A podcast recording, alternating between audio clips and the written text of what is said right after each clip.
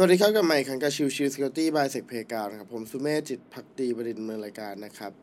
episode นี้เป็นส่วนของ One p u s ซึ่งก็คือเรื่องของ Security Tool นะครับ ยังอยู่กับเรื่องของการทำ Integrity Checking นะครับ episode นี้เป็นส่วนเรื่องของการเช็คนะครับเครื่องมือการเช็คเรื่องของตัว Integrity Checking นะครับ อย่างที่เมื่อวานผมพูดถึงไปเนี่ยมันก็คือเรื่องของตัว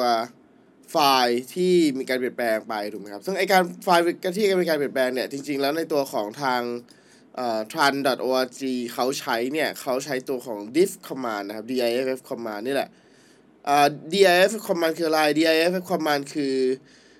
คำสั่งที่ใช้ในการเปรียบเทียบระหว่าง 2 ไฟล์นะครับ ว่าโอเคสองระหว่าง 2 ไฟล์นี้มีความเปลี่ยนแปลงมีความแตกต่างกันอย่างไรนะครับ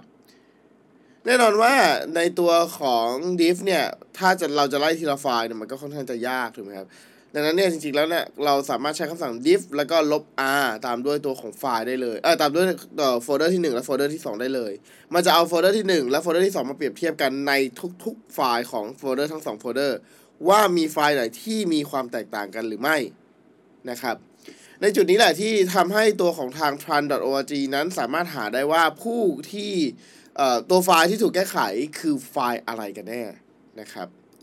นอกเหนือจากตัวของ diff command นะครับ เราสามารถตรวจสอบตัวของความแตกต่างได้ด้วยตัว hash ของไฟล์นะครับ คือเออจริงๆผมเคยเล่าไปหลายรอบแล้วนะครับ ในเรื่องของตัว hash นะครับ hash เนี่ยมันเป็นตัวของ การที่เราใส่ input เข้าไปในอัลกอริทึมแล้วผลลัพธ์ออกมาเนี่ย ถ้า input เป็นตัวเดิมเนี่ย ค่าที่ output จะเป็นค่าเดิมเสมอ และเป็น format เดียวกันเสมอก็คืออย่างเช่นตัวของ MD5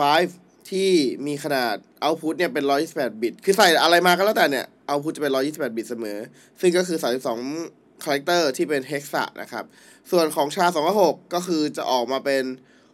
64 ตัวอักษร hexa นะครับ หรือก็คือ 256 บิตนั่นเองนะครับแล้วทีนี้เนี่ย อย่างที่บอกว่าเมื่อค่า input เท่าเดิมเสมอ output จะได้ค่าค่าเดิมเสมอนะครับ ดังนั้นเราสามารถเปรียบเทียบได้ว่า ถ้าสมมติมีการแก้ไขไฟล์ใด ๆ ก็แล้วแต่แม้แต่กระทั่งบิตเดียว ในตัวของไฟล์ไฟล์นั้นที่เป็น input เนี่ย ผลลัพธ์ที่ได้จากตัวของการ output นั้นจะเป็นค่าที่แตกต่างกันออกไปอย่างสิ้นเชิง นะครับนั่นคือ hashing